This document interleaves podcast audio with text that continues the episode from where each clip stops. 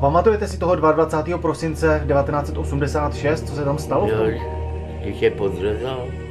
Bezpečnost, chodíte večer sám, asi těžko. No, byl strašný křik na chodbě. Křičela, že to pomozte, on zabije i děti. Volunteers were told they were taking part in scientific research to improve memory. And who's going to take the responsibility if anything happens to that gentleman? I'm responsible for anything that happens here. Continue, please.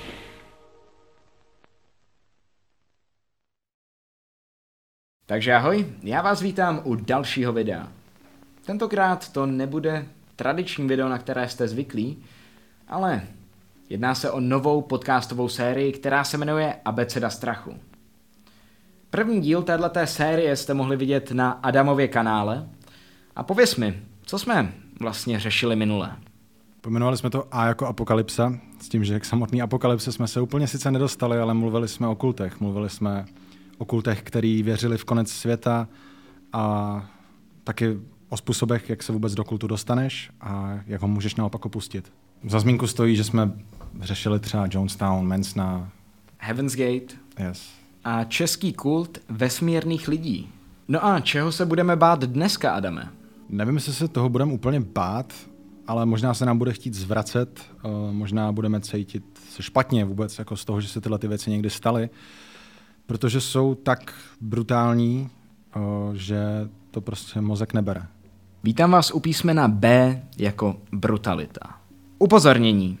Ještě předtím, než začneme, tak bych chtěl podotknout, že abeceda strachu je trošku jiný koncept, než na který jste zvyklí. Pokud si pamatujete podcasty z kuchyně, které jsme s Adamem točili v mé kuchyni, tak bude to vlastně něco hodně podobného.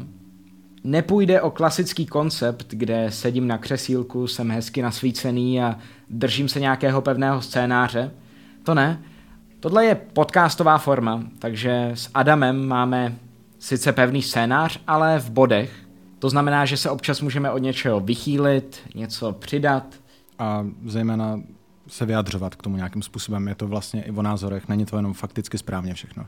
Takže představte si to tak, jako když se dva kamarádi sejdou, popíjejí kafe a baví se o tématech, které je zajímají. V tomhle případě o tématech, které je děsí. Já se tě rovnou zeptám, uh, myslíš si, že jsou lidi ze své podstaty zlí? Nebo že se nám to dneska povede vyvrátit? Hele, já právě nevím. Těch teorií na to, proč jsou lidi brutální, nebo jestli jsou ze své podstaty zlí, je strašně moc. A k tomu se pak na konci dostaneme, kde budeme psychologicky rozebírat vlastně psychologii agrese a brutality. Ale já si upřímně myslím, že lidi jako obecně ze své podstaty zlí nejsou. Jako co vlastně znamená, že někdo zlej, víš co? Jako jestli jde o to, že jako se uspokojí na úkor někoho jiného, tak to prostě se děje asi pořád, víš co? A často jsou to věci, ve kterých si toho ani lidi nevšímají třeba. V dnešní epizodě teda nám půjde o to, odpovědět na tyhle ty otázky. Jsou lidi ze své podstaty zlí? Nebo je k tomu dohnali nějaký perverze, brutalita, skrytý fetiš, který chtějí uspokojit? A nebo se člověk stane násilným pouze za některých okolností? Můžou totiž existovat situace, kdy jsou lidi do násilí dotlačeni. Ale na to se blíže podíváme v dnešní epizodě. Teďka už se pojďme podívat na případy, kdy se v uvozovkách zdraví lidé vychýlili ze svých sociálních norem a morálních zásad. Nejdříve se tedy podíváme na jeden experiment, pak zavítáme do sféry zločinu a v závěru pohovoříme společně o tom, proč bývají lidé brutální. Rytmus 0 byl šestihodinový umělecký výstup, nebo happening, Mariny Abramovičové, který proběhl v Nápoli v roce 1974. Abramovičová, která se zajímala o to, jak posunout lidské tělo až k jeho hranicím, přišla s nápadem nechat diváky, aby byli performery v díle, v němž by ona sama setrvala 6 hodin v klidu a přebírala plnou odpovědnost za všechno, co na ní bylo provedeno. Na dlouhém stole bylo rozloženo 72 předmětů. 36 pro potěšení, jako růže, hrozny nebo parfém, a 36 pro bolest, jako pistole, náboj, skalpel. Její instrukce zněly. Na stole je 72 předmětů. Ty lze použít na mě podle vaší potřeby. Provedení. Já jsem objekt. Během tohoto období přebírám plnou odpovědnost. Doba trvání 6 hodin. Od 20.00 do dvou hodin ráno. Tedy jako samo o sobě zajímavý, že to vlastně probíhalo v noci. Je, že taky to jako má nějaký psychologický efekt. Uh, chovali by se jinak, kdyby to bylo ráno, podle mě, víš co? Jakože... To je pravda. Teďka si předběhl dobu, protože budeme o tom mluvit na konci v tom psychologickém rozboru, mm. ale je pravda, že se člověk chová jinak v určitý denní doby. Vem si, že já nevím, dám příklad. Uh, teďka to natáčíme uh, v poledne, mm. ale tu epizodu předtím jsme natáčeli dopoledne, tedy v dobu, kdy je člověk jako nejvíc produktivní z toho dne. Jako nevytáhneš si tady pivo třeba, víš co? Jo. Pokud nemáš problém. Ale uh, jsou, to, jsou to prostě určitý uh, nálady, situace, které tě můžou k něčemu výst. Vem si, že třeba pokud máš jako běžný denní režim, jako většina lidí, hmm. tak jsi zhruba naučený, kdy, kdy jíš, kdy jdeš spát. A dejme tomu, že bychom nic nejedli před naším výstupem a byl by už čas oběda, tak prostě začneme být takový jako už nedočkavý, až se jako najíme, začneme být nervózní. A to stejně jako kdyby jsme tohle točili hodně pozdě večer a byli bychom jako zvyklí jít spát třeba v 10, v 11 a měli bychom tady do dvou sedět, tak prostě budeme unavený. Budeme dost možná nevrlí.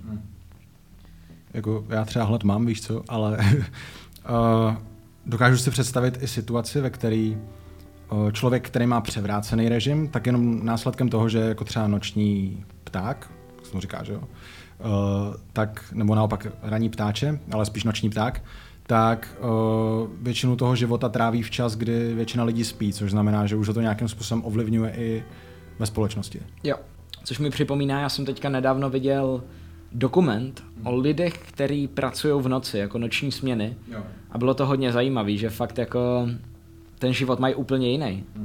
A dokonce si museli i hledat partnera, který taky pracuje v noci, aby byli schopní nějakým způsobem spolu jako žít, jo. jo. Zpět k experimentu. Začalo to krotce. Někdo ji otočil, někdo jí vymrštil ruce do vzduchu. Někdo se jí poněkud důvěrně dotkl. Jenže pak se začalo všechno měnit. Ve třetí hodině z ní byly žiletkami odříznuty všechny šaty. V hodině čtvrté začaly tytéž čepele zkoumat její kůži. Někdo se jí snažil i pořezat na krku, aby mohl ochutnat její krev. Následně byly na jejím těle prováděny různé pokusy o sexuální útoky. Jeden z mužů si dokonce nasadil kondom a chtěl do ní vniknout. Ostatní účastníci mu to ale nedovolili.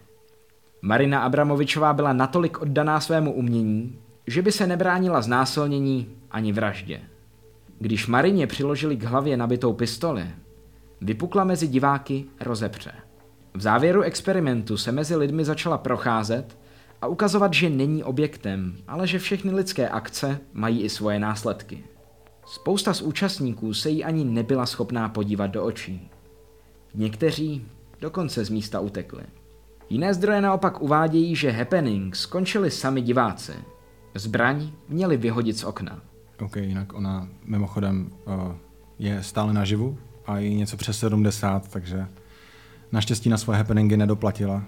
Je pravda, že ona fakt jako byla hodně extrémní, co se týče jako svého umění, že ona milovala ten body art a uh, fakt zkoumala jako celkově svoje hranice. Co myslíš, že by se stalo, kdyby ten experiment neskončil? Že by skutečně ten člověk vzal tu zbraň mm-hmm a použil ji. Myslíš, že by to udělal? Těžko říct. Jako já, já furt přemýšlím tím způsobem, že je možný, že si neuvědomovali úplně plně tu svoji odpovědnost, nebo jako, že i když tu zbraň třeba sám nabil a vzal jí a ještě by ji zmáčknul, tak vlastně až do momentu, kdy to vystřelí jako mozek z hlavy, takže si třeba jako neuvědomuje, uh, hele, ta zbraň je opravdová a já jí tady doopravdy můžu ublížit při tom experimentu, víš co?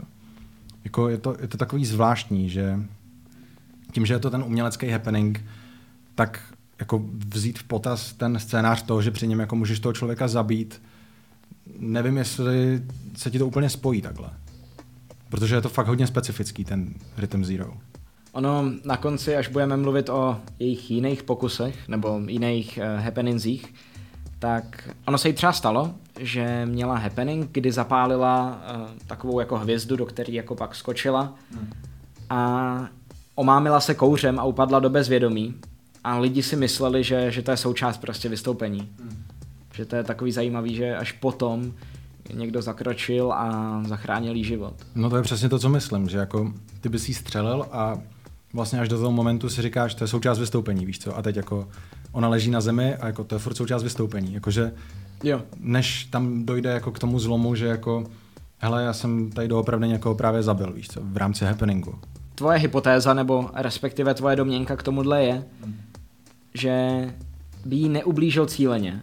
Víš co, ta, ta zbraň je podle mě o něco specifičtější, zvlášť jako střelná, než třeba jiný, jako nějaký prostě nůž nebo něco, protože je to fakt jako jednoduchý asi zmáčknout spoušť, pokud si neuvědomuješ, že to je opravdová zbraň. Jo. Jenže pak máš situace, kdy jí řezali, aby, aby mohli pít její krev. To už vidím trošku jinak. To už uh, si říkám jako tenhle člověk už jako ví, co dělá, víš co. Mhm. Za prvý bych teda na jejím místě bych do toho nešel, jakože kdybych byl ta Marina, víš co, nenechal bych tam takhle nebezpečný předměty. Jo. Asi v první řadě. Nemuselo to zajít takhle daleko, takhle si to myslím, jakože. Pořád je tam ten faktor toho, že tam prostě, že se to jako dělo na veřejnosti, nebo jako nebylo to na ulici, ale víš co, byli tam prostě jiní lidi, uh, nebylo to jako v ničím sklepě uh, a mělo to i určitý čas, který to poběží.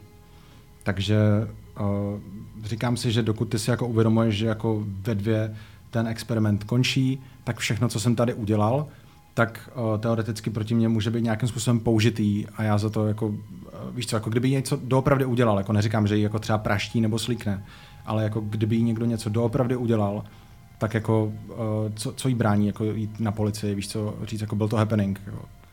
Já, já jsem to chtěl dobrovolně, aby mě pobodali, víš co, to je prostě blbost. To, ale je něco jiného, když máš někoho, o kom nikdo neví, že ho třeba máš, že ho nějakým způsobem držíš násilně a nikdo mu nepřijde na záchranu a ten experiment, to už ani není experiment, to je prostě únos, je to trestný čin, nemá konec. A právě tímto se dostáváme k našemu hlavnímu tématu. Dneska se společně podíváme na ty nejbrutálnější případy, které poznali světlo světa. Samozřejmě ne na všechny, protože to bychom tady strávili mládí a máme to pronátý jenom ještě, ještě chviličku. Ale podíváme se na případy, které v nás nějakým způsobem zanechali takový jako zvláštní pocit. Já nevím, jak to vysvětlit, jestli je to nechuť nebo strach. Myslím, že to je spíš jako něco, co bys jako nečekal, že je někdo schopný udělat v první řadě, což u toho experimentu bylo vlastně taky, u toho happeningu. Ale tady, tady to prostě šlo ještě jako o krok dál, no, protože uh, ty, ty lidi jako... Mě, mě tam hrozně mi tam jako sedí do toho, že oni vlastně nebrali ty lidi jako lidi. Protože to u toho happeningu se stalo taky. Oni to brali jako, jí, jí brali jako objekt, se kterým si můžou dělat, co chtějí.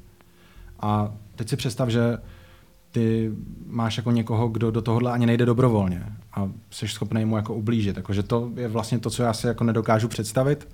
Možná je to tím, že nejsem narušený, nebo prostě nejsem v nějaké skupině, která by tohle dělala, ale jako nejsem si schopný představit, že bych někomu jako ubližoval. Zvlášť takhle. Jenže mezi námi chodí lidé, kteří toho schopni jsou. A na ty se dneska podíváme. Upozornění. Následující část není vhodná pro diváky se slabší povahou. Případ Junko Furuty.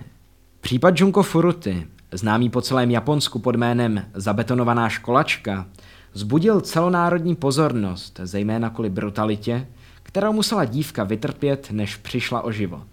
Junko Furuta se narodila v roce 1971 v japonském městě Misato v prefektuře Saitama. Byla velmi hezká, slušná, nepila, nekouřila, měla dobré známky a spoustu přátel. V listopadu 1988 se ale všechno změnilo. Spousta zdrojů říká, že se do ní v tu dobu zamiloval školní tyran Hiroshi Miyano. Ten měl údajně i kontakty na japonské podsvětí. Junko Furuta však tyrana odmítla a to ho rozzuřilo. Konec konců, nikdo se ho nikdy neodvážil odmítnout. Zvlášť poté, co jim řekl o svých přátelích z Jakuzy. Pak ale existují zdroje, které naopak tvrdí, že se Hiroshi do Junko nezamiloval. Údajně totiž neměl být vůbec jejím spolužákem. Hiroshi navíc velmi často argumentoval Jakuzou, ale být členem takovéhle organizace není vůbec lehké. Navíc ještě pro nezletilého chlapce. Takže spojitost mezi ním a podsvětím byla opravdu velmi tenká. Spíše si z něj a dalších podobně starých dělala jako za poskoka. On to samozřejmě bral jako adrenalin a plnohodnotné členství. Každopádně zpět k případu. Jednoho večera se 17-letá Junko vracela z brigády. Jela domů na kole, když si ji všiml tyran Hiroshi Miyano. Ten o ní v zápětí řekl svým přátelům. Jeden z nich schodil Junko z kola a předstíral, že ji chce přepadnout. V tu chvíli se do věci vložil Hiroshi, který říkal, že zrovna šel okolo. No a co se nestalo? Uviděl, jak Junko někdo přepadl a tak se jí údajně okamžitě rozhodl pomoci. Junko mu byla vděčná. Poté, co jí Hiroshi Miyano pomohl zvednout se ze země, se jí zeptal, jestli nechce doprovodit domů. To Foruta přijala. Své blízké už nikdy nespatřila. Zažila více než měsíc v pekle. Během 40, někde se uvádí až 44 dní, byla Junko Furuta nucena snášet nevýslovné utrpení. Ponižovali jí, byla většinu času nahá.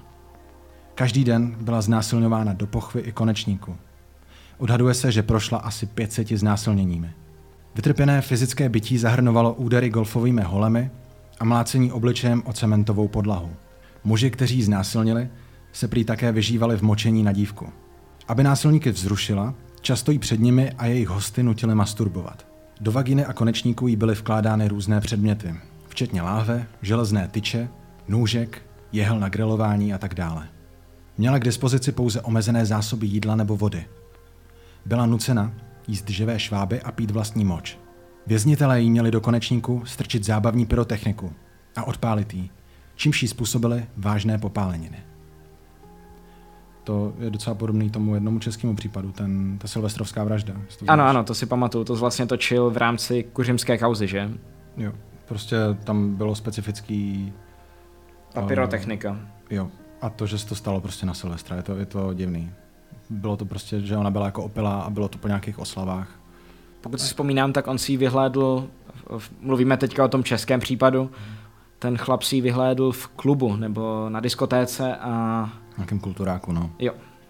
Tak, Junko byla kleštěmi utržena levá bradavka, na břicho jí hodili čínky, když ležela na podlaze se svázanýma rukama a nohama, což mělo za následek ztrátu kontroly nad střevy byla zavěšena ke stropu a používali ji jako boxovací pytel. Několik hodin ji drželi v mrazáku, vypálili oční víčka horkým voskem a zapalovačem, prsa jí propíchli šicími jehlami, vagínu a klitoris ji vypálili cigaretami a zapalovači, do pochvy jí útočníci vložili žhavou zapálenou žárovku a třeli ji, dokud uvnitř nevybuchla. Junko Foruta nemohla kvůli neustálému bytí dýchat nosem, protože se jí v dutinách hromadila krev. Její tělo následně odmítalo přijímat potravu a vodu, takže když se pokusila napít, okamžitě zvracela, což ji udržovalo v ještě větší dehydrataci. To rozrušilo pachatele, kteří ji potrestali dalším bytím za znečištění koberce. V jednu chvíli, když útočníci nedávali pozor, se pokusila zavolat policii, ale byla přistižena a potrestána opět popálením zapalovačem. Kvůli těžkým popáleninám nohou a silně pohmožděným svalům nemohla po 20 dnech utrpení už dále chodit. Nemohla ani hýbat rukama, protože měla rozdrcené kosti a polámané nechty. V některých dnech byla také nucena spát na balkóně, kde byla vystavena nízkým teplotám. Po 30 dnech mučení už nemohla močit, protože jí poškodili vnitřní orgány a vulvu, když tam vkládali cizí předměty a tak ji popalovali a měla i poškozený ušní bubínky a mozek. Tak a její smrt během 40 nebo 44 dní, kdy byla opakovaně mučena, byta a znásilňována, několikrát prosila své věznitele, aby ji prostě zabili a skončili s tím. Oni jí tuhle laskavost neposkytli. Místo toho ji 4. ledna 1989 vyzvali ke hře Mahjong Solitaire. Vyhrála, což chlapce naštvalo, a taky zbyli železnou tyčí a zapálili jí nohy, ruce, obličej a břicho. Potom, co jí polali tekutinou do zapalovačů. Junko Furuta Byla těžce zbytá, dehydrovaná a podvyživená, upadla do šoku a následující den zemřela. Pachatelé tělo dívky uložili do 210 litrového sudu, naplněného betonem a zbavili se ho v tokijské městské části Koto. Případ zbudil vlnu neuvěřitelné kontroverze. Za prvé proto, jak brutální celý ten čin byl, ale taky proto, jak mladí ti pachatelé byli. Většina z nich, pokud se nepletu, byla nezletilá. Mimochodem, co je asi nejděsivější, tak je fakt, že dneska je většina těch vyníků, nebo všichni, teď si nejsem úplně jistý, na svobodě. Vzhledem k tomu, že byli v době vraždy mladiství, tak dostali velmi nízké tresty.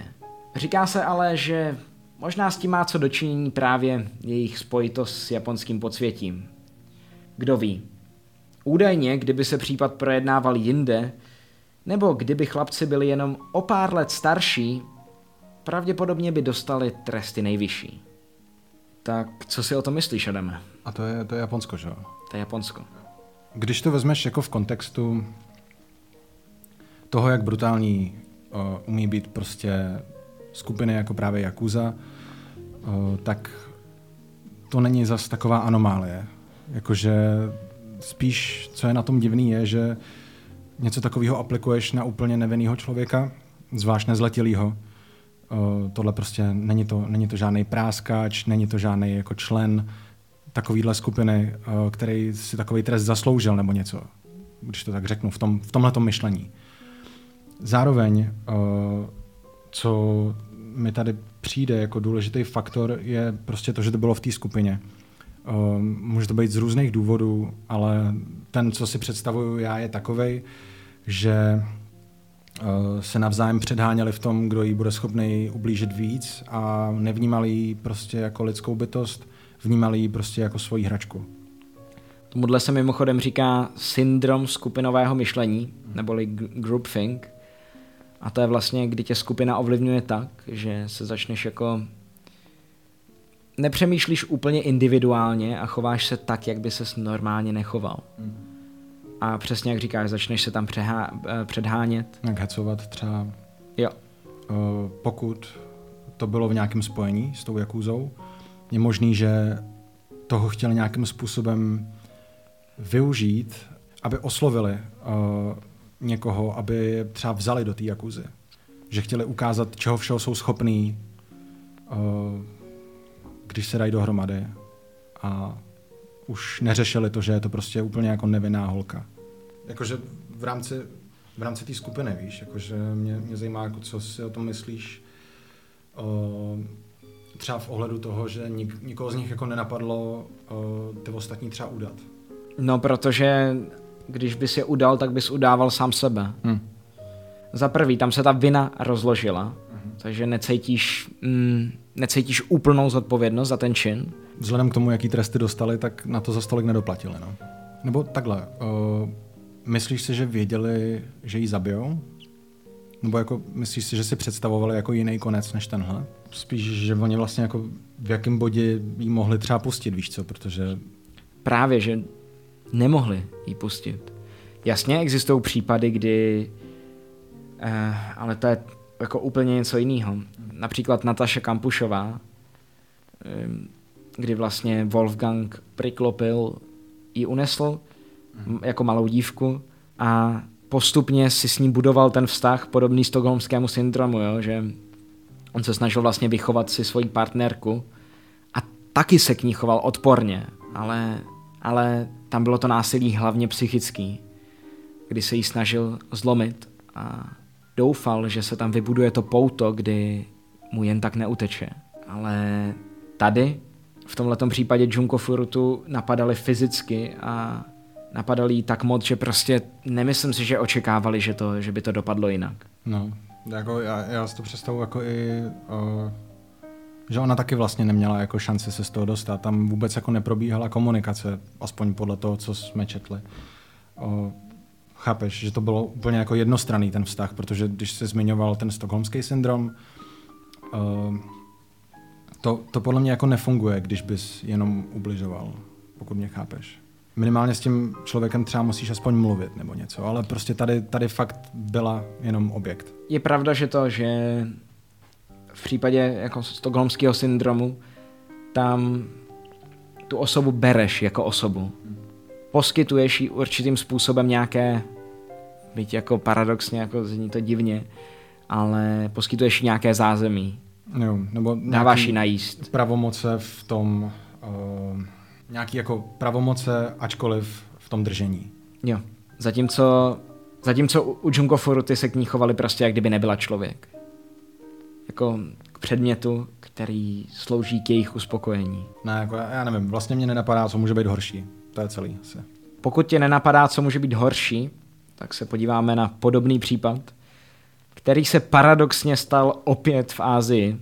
Tentokrát ale ne v Japonsku, ale v Hongkongu. Případ Hello Kitty. V květnu 1999 se na hongkongskou policejní stanici dostavila 14-letá dívka. Policistům řekla, že jí posledních několik týdnů neustále sužuje duch ženy, která byla svázána elektrickým drátem a umučena k smrti. Policie vše smetla ze stolu a její tvrzení odmítla jako pouhé pubertální nesmysly. Jejich zájem však vzbudila, když jim vysvětlila, že jde o ducha ženy, na jejíž skonu se podílela. Když se tedy vyšetřovatelé vydali do bytu ve schátralé městské čtvrti Kowloon, kde dívka bydlela, zjistili, že dívčiny údajné představy jsou ve skutečnosti děsivou realitou. Uvnitř bytu našli nadměrně velkou panenku Hello Kitty. V ní se nacházela lepka ženy. Případ se stal známým jako vražda Hello Kitty a v celém Hongkongu byl považován za jeden z nejzvrácenějších zločinů, které město kdy zažilo. Náš příběh se točí okolo dívky jménem Fan Man Yi. Její život byl tragický dávno před jejím skonem. Poté, co ji v dětství opustila rodina, vyrůstala v dívčím domově. V době, kdy dospívala, si vypestovala závislost na návykových látkách a začala se živit prodejem svého vlastního těla, aby si na svou narkotickou potřebu vydělala. Když jí bylo 23, tak si našla práci hostesky v nočním klubu. Na začátku roku 1997 se Fan Man Yi seznámila s Chanman Lokem, 34-letým v okolí váženým mužem. Oba se potkali v nočním klubu a brzy zjistili, že mají něco společného. Fan Man Yi byla placená společnice a narkomanka, zatímco Chanman Lok byl pasák a dealer. Padli si do oka a tak se Fan Man Yi stala jeho zákaznicí. Později v roce 1997 Fan Man Yi v zoufalé touze po penězích a návykových látkách ukradla Manlokovu peněženku s úmyslem vzít si 4000 dolarů. Neuvědomila si však, že Chanman Lok byl posledním člověkem, kterého měla okrást.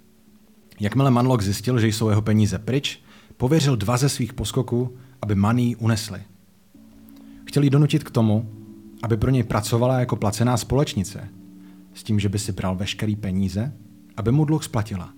Jenže 4000 dolarů je dost peněz a pouhý poskytování intimních služeb by nenavrátilo jeho újmu. A tak se pasák se svými noschledy rozhodli, že fanman jí potrestají jinak. Tak, že ji budou trýznit. Svázali ji, byli a více než měsíc ji vystavovali různým hrůzám. Pálili jí kůži, znásilňovali ji a nutili jíst lidské výkaly. Do ran jí dávali koření.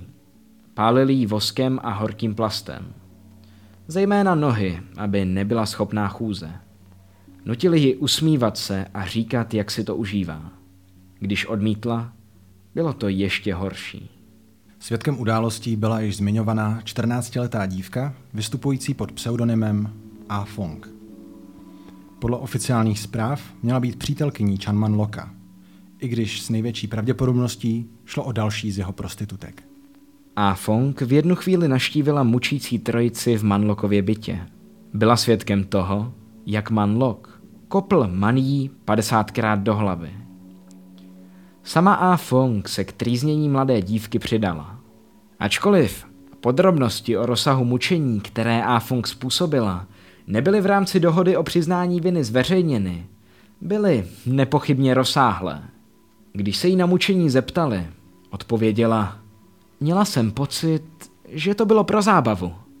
Po měsíci intenzivních nelidských činů A Fong zjistila, že Fan Man Yi skonala. Chanman Lok a jeho nohsledi tvrdili, že se tak stalo kvůli předávkování látkami, které si sama aplikovala. Většina odborníků však odhaduje, že příčinou byla její zranění. Skutečný důvod nelze s jistotou určit kvůli stavu ostatků. Každopádně po zjištění, že dívka nedýchá, se jí skupina tyranů zbavila. Nohsledi přinesli Marijino tělo do vany a rozřezali ji pilou. Pak jednotlivé kusy jejího těla uvařili, aby se tělo nerozkládalo a nevydávalo pach hnícího masa. Její hlavu si ponechali. Její uvařenou lepku zašili do nadměrné panenky Hello Kitty. Kromě toho si nechali jeden ze zubů Fanman Yi a dále taky několik vnitřních orgánů, které uložili do plastového sáčku. Tady se dostáváme k něčemu, co o, pravděpodobně ve videích o sériových vrazích řešíš často, ale o, jsou to prostě nějaký jako totemy, nebo to můžou být vlastně i předměty, ale jako části těla, nebo fotky těch obětí, co si ten vrah nechá. Třeba u Jeffreyho Dahmera, teďka je aktuální díky Netflixovému seriálu, tak to bylo hlavně kvůli tomu, že on chtěl mít pocit, že ty oběti jsou stále jako s ním, že chtěl mít na ně nějakou vzpomínku. Je otázkou, proč zrovna uh, v případě Fanman Yi to dělali takhle. Já nevím, jestli chtěli mít vůbec jako vzpomínku na, na tenhle ten čin. Jo, jasně, že, že, to jako, že v tom nevidíš ten osobní, to osobní spojení s tou obětí, jo. ale zároveň jak, proč by si jinak nechával její zub, víš co? Jako, jo. Že, jsou vůbec jako, možná jedině, že kdyby to třeba chtěli na někoho nastražit, jakože uh, někoho obvinit a našli by se u něj třeba tyhle ty jo. předměty. No. Výměnou za ochranu, kterou pravděpodobně získala také částečně díky tomu, že byla tak mladá, svědčila A. Fong proti Chanman Lokovi a jeho dvěma kumpánům. Úřadům vše popsala do detailu. Ačkoliv byl příběh tak znepokojivý, že mnozí měli pocit, že nemůže být pravdivý, důkazy, které policie odhalila, byly dostatečně usvědčující. Bohužel vzhledem ke stavu těla Fanman Yi nebyla policie ani soudní lékaři schopni určit příčinu skonu, nebylo však pochyb o tom, že zažila nepopsatelná muka. V důsledku toho byli všichni tři muži odsouzeni, nikoli za vraždu, ale za zabití, protože porota se domnívala, že ačkoliv způsobili dívčin skon, nebylo to úmyslem. Toto rozhodnutí zanechalo hongkongskou veřejnost znepokojenou. Trojice byla odsouzena na doživotí s možností podmínečného propuštění za 20 let. Nyní se vydáme do hlubin lidských fetišů. Snav. Jak by si popsal snav? Co to vlastně je podle, podle tvých vlastních slov? Uh, já jako mám o tom takovou představu, která je částečně podložená na tom uh, fiktivním obrazu, který o tom existuje. A ani vlastně nevím, kde jsem to viděl. Podle mě to bylo v nějakém seriálu, jako Babylon Berlin nebo něco takového, že prostě uh, nějaká bohatá skupina lidí si platila za to, aby se točili uh, vlastně, jak to můžu říct, aby to bylo přístupné, jako erotické snímky, aby se točily filmy pro dospělí a aby se v nich dělo něco morbidního, něco, co v těch normálních snímcích pro dospělí není a je to vzrušuje. Tak mimo nástup videokazet, tak hodně, co mohlo jako tomu rozvoji toho snafu pomoct, tak mohl být internet. Ta představa o tom, že tady ty filmy, kde někdo přijde o život, hmm ta představa o tom, že se vyrábí za účelem zisku, je městská legenda. Mm. Není to úplně nikde jako podložený. On hodně tomu přispěl film, který se jmenuje Snuff. Eh, ten vyšel v roce 1976. Mm. Ten poprvé nějakým způsobem představil tady tu myšlenku, že by, že by existovala nějaká komunita bohatých lidí, kteří si za tohle platí a tak existovali. Co, ono to jako dává smysl vlastně v tom kontextu, když přemýšlíš nad tím, jak zvrhlý tyhle ty filmy můžou být uh, normálně, uh, co, co je jako ještě v tom průmyslu tolerovaný, když to tak řeknu, jakože v té sadomaso komunitě. Pak ale máme filmy, které jsou ověřený, který, o kterých máme důkaz a ty většinou točí sériový vrazy ale ty to nedělají za účelem zisku, ale za účelem svého vlastního uspokojení. Hmm. Pro sebe. Jo. Nebo i u nich je jako jo. dokázaný, že to distribuovali nějakým způsobem. Jo, třeba právě přes dark web, deep web, ale nedělali to pro peníze třeba, ale proto, aby uspokojili touhy jiných podobně zvrácených duší. S tím, že oni, oni se většinou znají asi jenom online, že třeba i pod anonymníma přezdívkama nějakýma. Těžko říct, ale, ale kdo ví. Ty jsi brouzdal někdy po dark webu? Ne, ne, ne. Ni- Ani jsi to neskoušel? Ne. Wow. Ty? Eh, Zkoušel jsem to, ale bál jsem se hodně. Kam, kam jsi došel? Popravdě nikam jako nikam, co by bylo závažný. Jakože Eh. já jsem si o tom pouštěl videa, uh, hlavně jako mě, co mě zajímalo, tak byly ty marketplacy tam, což je nějaká ta jako Silk Road a tak, to už ani nevím, kolik z toho jako reálně furt existuje, protože tyhle jména jsou strašně provařený, víš co. Ale vlastně mi přijde zajímavý, uh, jak jsi schopný jako přesto reálně třeba získat návykové látky jako z Číny, řekněme. Protože prostě uh, není to ten open web a například policie ČR se předpokládám nezabývá takovýma věcma. Jako poslední dobou se klade velký důraz na internetovou bezpečnost. Jako já osobně, když jsem uh, brouzdal po dark webu, inspiroval jsem se Adamem Jíchou a tady těma lidma, kteří to v té době hodně jeli a měl jsem prostě tu hidden wiki, která ti nabízí ty různé odkazy, jenže bohužel na většinu stránek, na kterých jsem se snažil dostat, tak byly nepřístupný, neveřejný nebo dávno už schozený. Maximálně na co jsem jako narazil, co bylo zajímavé, byly třeba dokumenty FBI, Jakoby to, to s tou policií jsem myslel uh, tak, že když máš, že je to moc velký soupeř. Je to, je to prostě, uh, řekněme, že by si měl třeba hlídat, aby se na, na celém internetu, aby se jako nedělo nic nekalýho. Tak to samo o sobě už je těžký a teď si představ jako uh, ještě něco, kam se musíš dostat se speciálním prohlížečem a uh, jako je to, je, to, je to prostě nepřístupný. Jo. Není to tak lehce přístupný. Není tam úplně běžný, že by někdo něco nahlašoval a že by to mělo prostě nějaký jako správce, který jako hlídají morální chování. Jo, jo, jo. Ale teďka se vraťme k tomu původnímu, co jsme chtěli řešit, a to je ten uh, žánr těchto těch filmů. Jedním z podžánrů tady těch filmů pro dospělých je takzvaný hardcore, psaný st, jakože bolest. Teda zranit. Hurtcore? Nebo ubližovat. No jasně. Uh, tohle je zase asi něco, kde budeme chodit po takové té hranici toho, co ještě YouTube bere jako OK, ale jo, vysvětli to.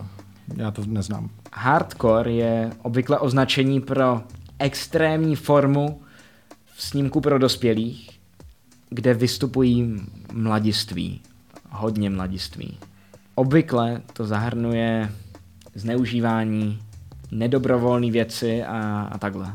Eileen Ormsbyová, australská spisovatelka a autorka knihy The Darkest Web, popsala hardcore jako fetiš pro lidi, které vzrušuje způsobování bolesti, anebo dokonce mučení těch, kteří nejsou dobrovolným účastníkem. Tady hodně figuruje, když vlastně na tady ty věci koukáš, tak eh, je to třeba kvůli tomu, že potřebuješ cítit pocit moci, že mladiství, kteří v tom videu vystupují, tak se nemůžou nijak bránit. A tobě to dodá ten pocit moci, když tě to, teda samozřejmě pokud tě tady ty věci vzrušují. A tak pokud to dobře chápu, tak se to ani nemusí týkat jenom mladistvých.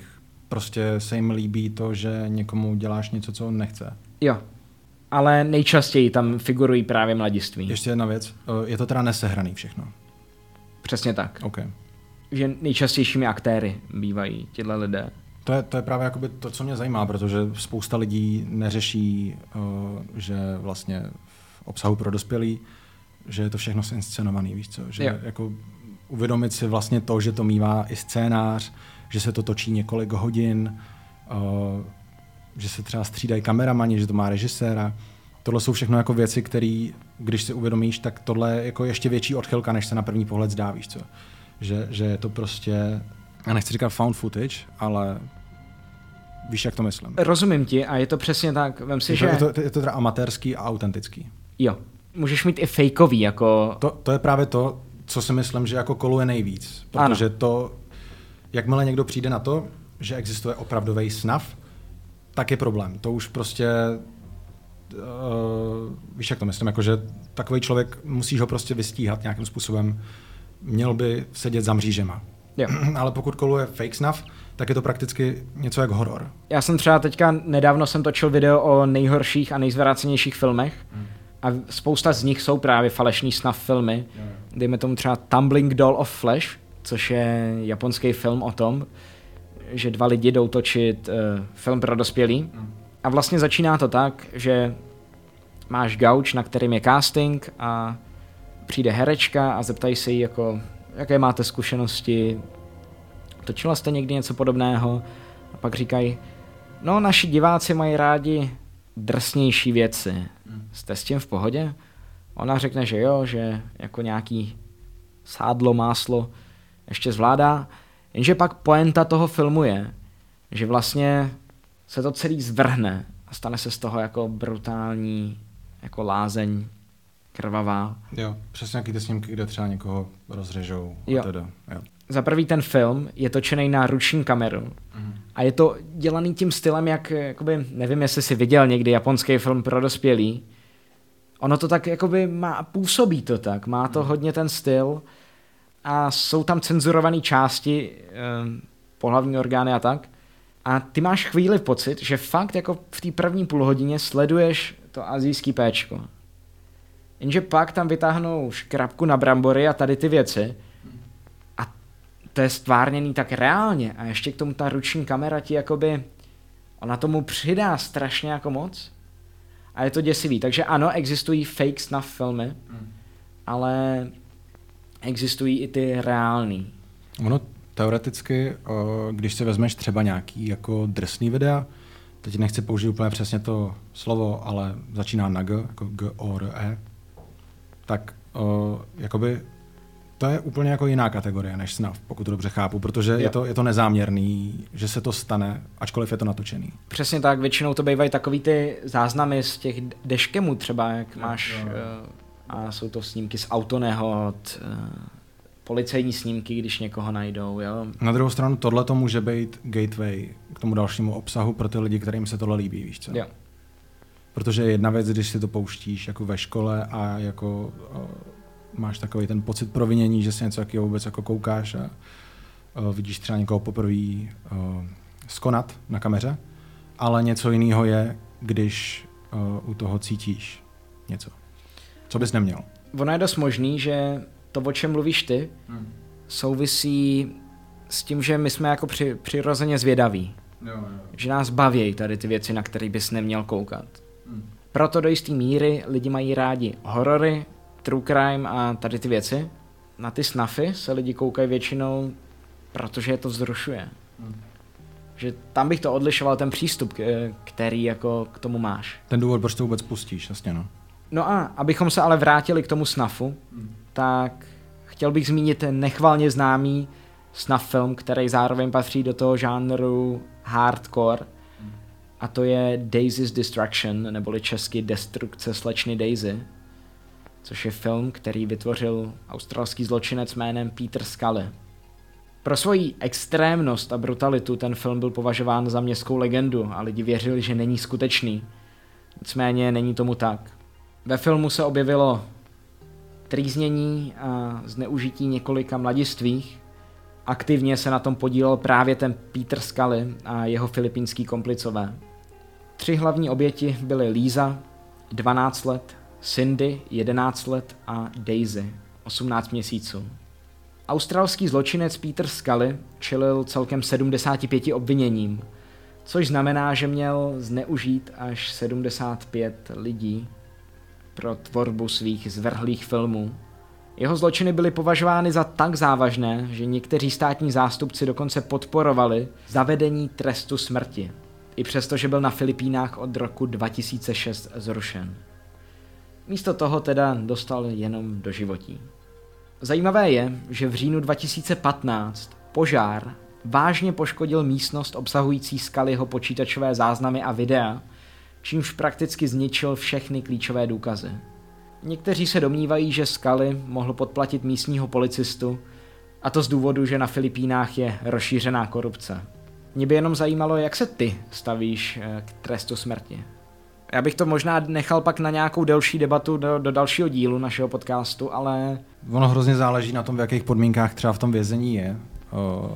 Věřím, že pro někoho to jako může být vysvobození, protože žít sám se sebou jako v té celé s určitým psychologickým profilem uh, může být jako utrpení.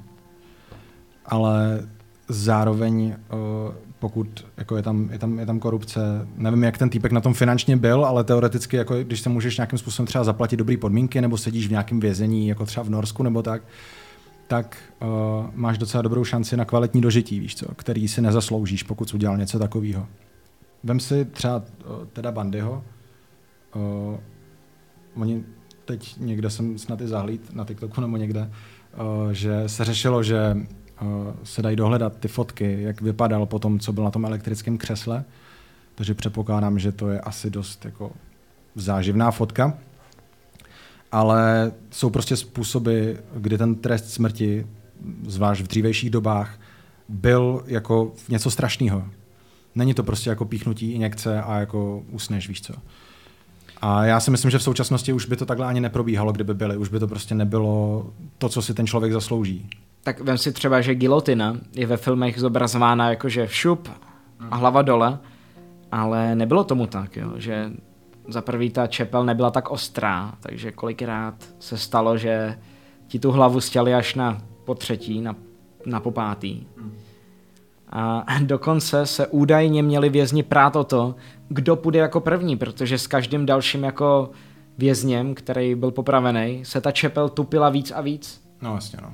A už jenom to, že jde někdo před tebou a ty to třeba vidíš, je asi dost náročný. Ale jakože Eh, tohle se vlastně řeší i s tím, že, i s oběšením, že je to, je to něco strašného, když tě to čeká a že spousta těch, který tam vedli, tak ačkoliv do té doby působili hrozně jako tvrdě a mě to nevadí, víš co, tak jakmile tam vedou, takže se třeba poserou a teda.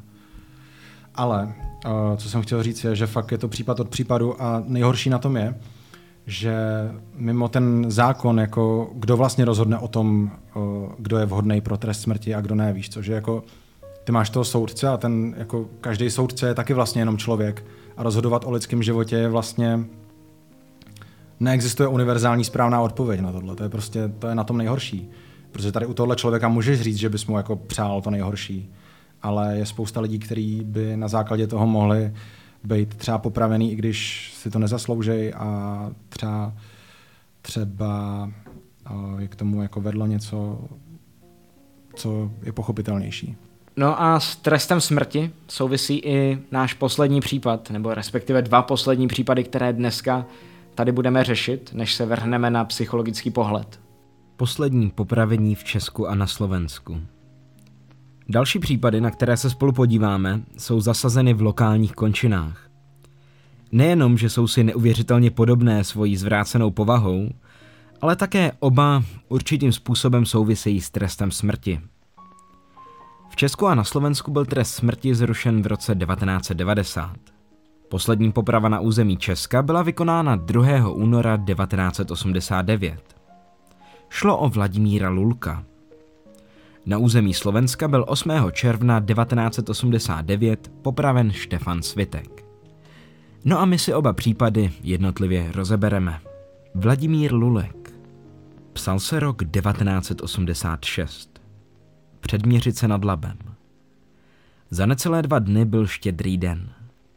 Několikrát trestaný recidivista Vladimír Lulek se vrátil v noci domů v silně podnapilém stavu – jako tradičně se se svojí manželkou začal hádat. Nelíbilo se jí, že zase pil. Lulek začal být agresivní a konflikt rychle gradoval fyzickým směrem. Manželka vyběhla na chodbu, aby přivolala pomoc. Tam potkala sousedku, kterou prosila, aby jí zachránila děti.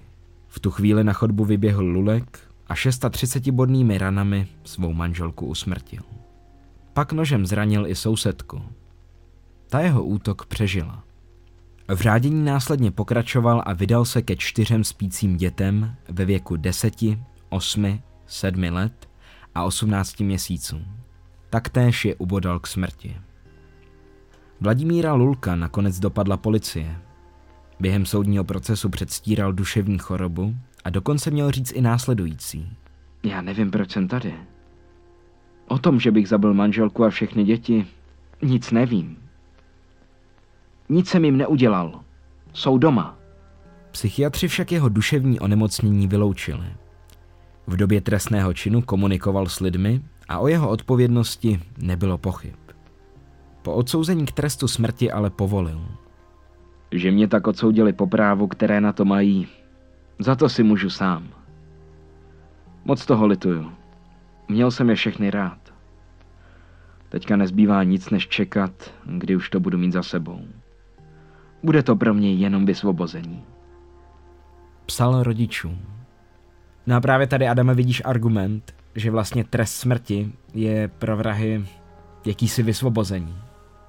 Nicméně, ještě než se pustíme do debaty, tak se podíváme na druhý případ. A jak už jsem zmiňoval v úvodu, tak tenhle ten nápadně podobný případ se odehrál na Slovensku, a to konkrétně v Bánsko-Bystrickém kraji. Zde se 30. října 1987 Štefan Svitek taktéž vrátil domů silně opilý. Ve chvíli, kdy dorazil, zjistil, že nikdo není doma a že se jeho manželka Marie i s dcerami přesunula na noc do letního domku. Pravděpodobně proto, že nechtěla řešit opilého a agresivního partnera. To Svitka ještě více rozrušilo a rozhodl se k manželce, která se schovávala za zamčenými dveřmi letní přístavby, probít sekerou. Pak se postavil nad postel a zeptal se manželky. Proč mi neotevřeš? Ta mu věnovala pouze nazlobené gesto. Bez jediného slova se k němu otočila zády. V tu chvíli Svitek pocítil záchvat zuřivosti. Naprosto se přestal ovládat. Svoji rodinu zmasakroval. Ženu 16 ranami sekerou umlátil. Prakticky jí oddělil hlavu od těla. Rána probudila děti. Lekl jsem se, aby neviděli, co jsem udělal manželce. No a hlavně, aby nezačali křičet. Sekerou jsem proto byl do hlavy i je. Nevím, kolik rán dostali, ale každou z dcer jsem uhodil nejmíň dvakrát. Pak se mi zdálo, že manželka zachrčela No a tak jsem se do ní znovu pustil. Podle forenzních analýz, tu z dcer, která byla blíže k němu, udeřil třikrát a druhou čtyřikrát. Pohled na krev ho sexuálně vzrušil. Když svitka záchvat hněvu přešel, zahodil sekeru v kuchyni. Na kuchyňské lince si všiml nože. Nevím, proč jsem ho vzal do ruky. A vlastně ani proč jsem se s ním vrátil do ložnice. Z nehybné manželky jsem strhal šaty. Nožem jsem jí pak rozpáral tělo, od pohlavních orgánů až ke krku. Hlavně v oblasti hrudní kosti, tam, tam se musel vyvinout velkou sílu. Dokonce jsem se přitom řízl do prsteničku pravé ruky. Když se manželce rozřezával tělo, vyvalily se ven vnitřnosti. Levou rukou jsem jí tohle všechno vytrhal. Byla ve třetím nebo čtvrtém měsíci těhotenství. No a tak z ní vypadl i plot. Ten svitek žiletkou vypitval. Odřezal jsem manželce prsa, pak jsem ji strhl z postele na zem. V kuchyni jsem našel pytel na brambory, do kterého jsem schoval zavražděné dcerky. Přemýšlel jsem nad tím, že je ukryju v lese, ale nakonec jsem si to rozmyslel. V kuchyni jsem si všiml krabičky žiletek, no a tak jsem jedné dceři rozpáral břicho a vyjmul z něho vnitřnosti. Podle některých zdrojů se nad neživými těly ukájel. A to několikrát. Zběsnění ho vyrušil až štěkající pes. Svitek si uvědomil, že se blíží ráno a že musí někam utéct. Nejdříve se převlékl a pak se vydal do staré chatky, kde přenocoval. Další noc strávil v bývalém domě svých rodičů. Tam se dostal přes seník. V závěru na něj dolehla vina a pokusil si vzít život. Neúspěšně. Krátce poté ho chytnul příslušník veřejné bezpečnosti. Jinak, pokud vás tenhle ten případ zajímá víc dopodrobna, tak doporučuji buď dokument, tyjo, teď nevím, jestli to úplně správně, Najvětší kriminálné případy Slovenska, no a nebo, kdybych si měl přihřát polívčičku, tak samozřejmě doporučuji svoje video. Ale to už jsem točil už hodně dávno, a abych byl k vám upřímný, tak dneska bych to asi vzal trošku jinak. Krom toho, že je to teda uh, násilí na vlastní rodině, což je samo o sobě hrozný, tak mi tam přijde, že tam ještě hraje důležitou roli ten alkohol, který prostě může některý lidi výst jako k agresivnímu chování. A uh, to teď jako neříkám na ničí obhajobu, ale spíš je to jako k zamyšlení, jestli uh, se vůbec jako nechat, uh, jestli vůbec někdy jako zvlášť, když máte třeba nějaký psychický problémy, tak jako zneužívat jakoukoliv návykovou látku k tomu, abyste se jako dostali do stavu, ve kterém se nekontrolujete, protože tady zvlášť na těle případech je podle mě jasně vidět, že oni toho pak litovali, víš co. V tom momentě, jako ať už přemýšleli jakkoliv, tak zpětně prostě si myslím, že si uvědomili svoji vinu. Což musí být jako trest sám o sobě. No, když mluvíš o tom alkoholu, tak se podíváme na naší poslední část dnešního podcastu a to je, proč jsou lidi brutální z psychologického hlediska. My jsme tady na úvod zmiňovali ten experiment Rhythm Zero. Ten upřímně nejde brát úplně vědecky, protože za prvý byl to umělecký jako happening, nebyl to vědecký experiment, to za prvý. Za druhý, uh, Marina Abramovič byla hodně kontroverzní a hodně extrémní. Ona si ráda pohrávala se všema jako možnostma lidského těla a Rhythm Zero nebyl její prvním uh, podobným happeningem. Co tím chci říct, tak ona měla tady těch rytmů několik. Třeba v jednom hrála takovou tu hru, kdy nožem podáš do stolu a snažíš se nepíchnout. Jo.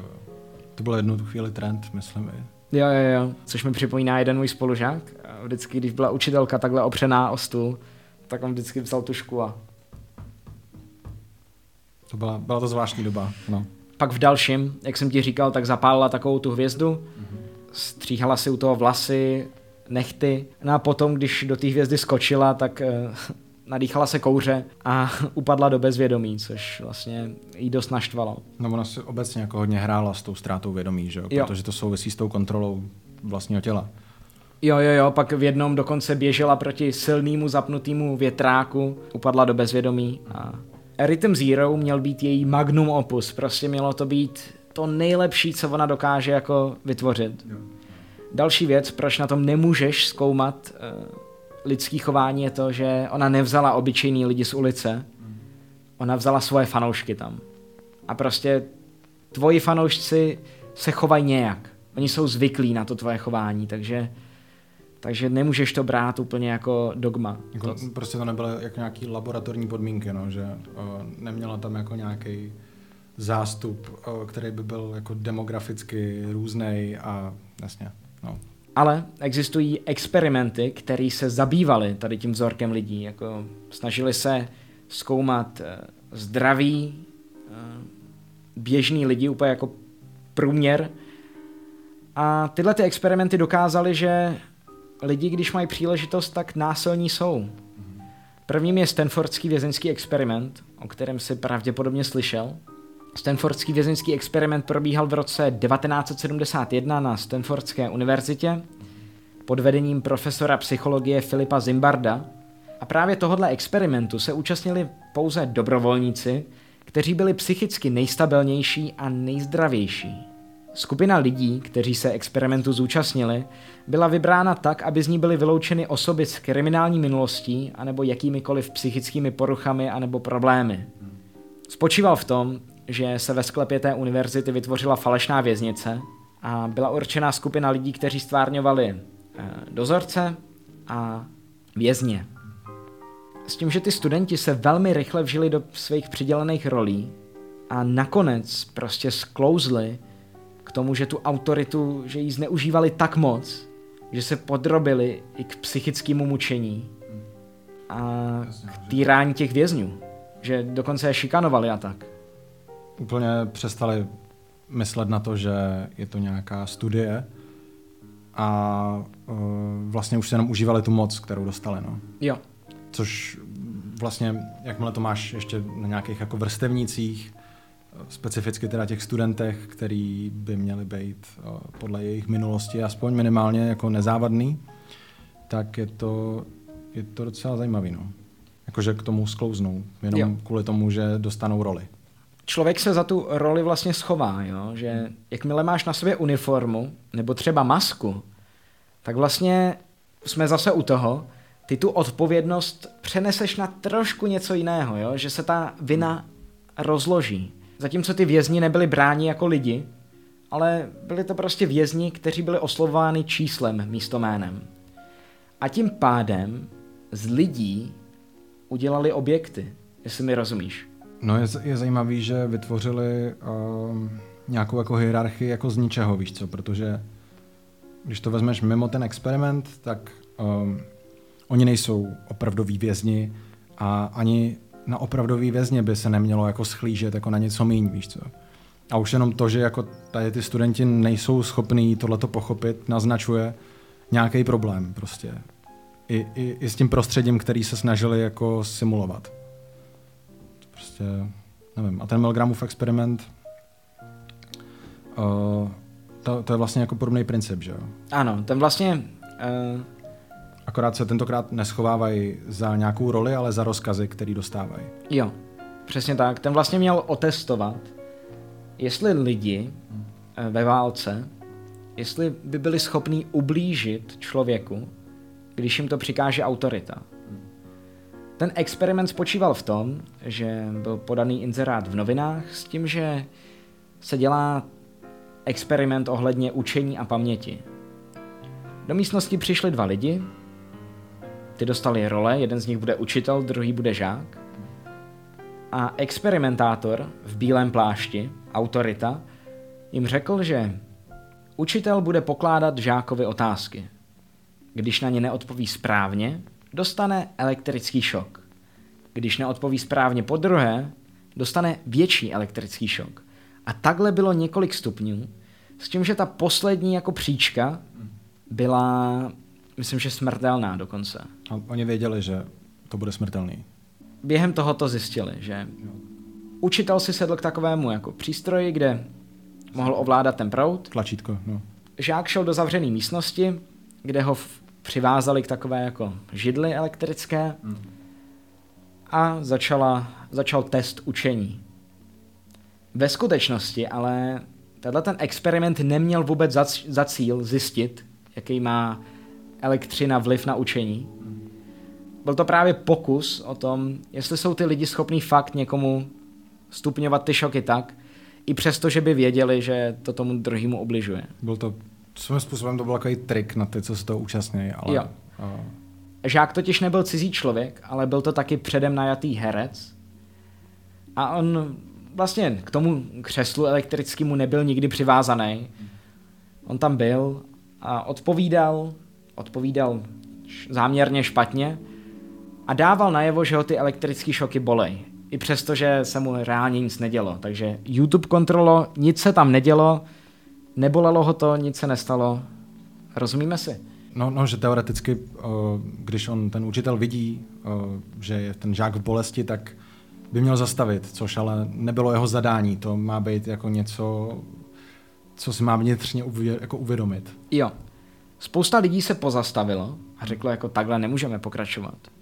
Jenže autorita, experimentátor řekl, test vyžaduje, abyste pokračoval. Pokračujte. To, co se bude dít, je plně na mou zodpovědnost, ne na vaši. Ono se odhadovalo, že těch, kteří dojdou až na konec, bude pod 10%. Bylo jich 63. A tenhle ten experiment se pak prováděl ještě v několika dalších variantách a po každý došli k podobnému výsledku. Že lidi i přesto, že vidí, že je něco špatně, tak když jim to nařídí autorita, jsou schopní to udělat. Jako je, to, je to většina, no. Já jsem rád, že zastaví aspoň někdo, víš co, kdyby zřekl stovku, tak jsem asi šokovaný. Ale no, ono to pak bylo i v té fázi, že vlastně v jedné chvíli ten student přestal úplně už odpovídat, ten žák, jo? že ho to bolelo, pak řekl třeba, hej, už přestaňte, chci ukončit experiment, protože mám problémy se srdcem. Hmm. A pak v jedné chvíli už přestal odpovídat, ale ty učitelé pokračovali dál. V poslední fázi bych se chtěl podívat na to, proč jsme agresivní. Agrese je záměrné chování s cílem ublížit druhé osobě je tam důležitý to záměrný. Můžeš mít agresi fyzickou, která, do kterých spadá napadení nebo týrání, pak verbální, do kterých spadá nadávání, a pak máš přímou a nepřímou. Přímá jsou útoky, nepřímá jsou různé pomluvy nebo intriky. OK, a pak jsou teda nějaké teorie agrese, jakože proč k ním vůbec dochází, že jo? Jo. Jeden pohled se staví k tomu, že agrese je náš instinkt, náš put. Něco, co v sobě evolučně máme a čím si vlastně chráníme naše teritorium. Pak máš přístup, který tvrdí, že agrese je vlastně výsledkem nějaký naší nahromaděné energie, která se v nás kupí a pak najednou pukne. Nebo existuje pohled, který vlastně říká, že agrese je jenom reakce na nějakou naši frustraci. Vem si, že my jsme to zmiňovali, že když bychom něco dělali v noci a nebyli jsme vyspaný, tak bychom byli frustrovaní, nebo nebyli bychom najedený. Nebo vzpomeň si třeba, když, nevím, máš nějaký cíl, nevím, chceš někam dojít, ale ujede ti tramvaj a chceš prostě za každou cenu tam být včas. Ujede ti tramvaj, přijedeš o 15 minut pozdě, budeš frustrovaný, budeš dost možná nepříjemný a agresivní. No, jasně, no. Jakože tady vlastně uh, asi, asi ješ, krom toho, že ta teorie asi teda není jakože nejnovější, že jo, tak uh, teoreticky bys na základě tohohle mohl jako uh, odůvodňovat různý jako agresivní chování na základě jako toho, že byl někdo frustrovaný kvůli něčemu a možná to i trochu jako normalizovat, což asi není úplně správný. Ale nejvíc mi dává smysl ta teorie toho sociálního učení, kdy vlastně třeba i, i ty podmínky, ve kterých se někdo jako učí, řekněme, vyrůstá, uh, to jeho okolí a ty jeho vzory prostě když řešejí určitý, můžou to být právě ty frustrace, ale když řešejí prostě určitý problémy agresivně a on se to zapamatuje jako správnou reakci. Jo. Jako řekněme, že bychom z každé té teorie vzali něco a spojili to ještě právě s výchovou. Vlastně ta teorie sociálního učení nám říká, že agresi se naučíme. Že to někde vidíme, ať už prostě v podmínkách, kde vyrůstáme, nebo někdo může říct, že v popkultuře, v násilných filmech nebo videohrách, což já si osobně myslím, že videohry za nic nemůžou. To, to je podle mě úplně jako ten opak právě, víš co, že jako když máš jako něco, v čem můžeš tu frustraci nebo něco jako vypustit, tak máš jako důvod méně se chovat agresivně v opravdovém životě, víš co? Jo. Ale to je asi na každém jako... Přesně tak. To je na vašem zvážení. No a teďka přišla řada na vás. Dámy a pánové, nás by zajímalo, napište nám to dolů do komentářů, kde si myslíte, že se bere v lidech agrese? Je to evoluční? Narodíme se tak? Nebo se takové chování naučíme? A touto otázkou se s vámi pro dnešek loučíme. Díky moc. Pokud se vám epizoda líbila, tak budeme rádi, když nám dáte like, odběr, po případě sdílení, a nebo když nás budete poslouchat na Spotify, Apple podcastech, Google podcastech, po případě na Hero Hero. Jo, já jsem Adam z kanálu Stay Steak. Pokud si ještě neviděl první díl, tedy A jako Apokalypsa, tak ho najdeš tam. A vidíme se u dalšího písmene, u dalšího strachu.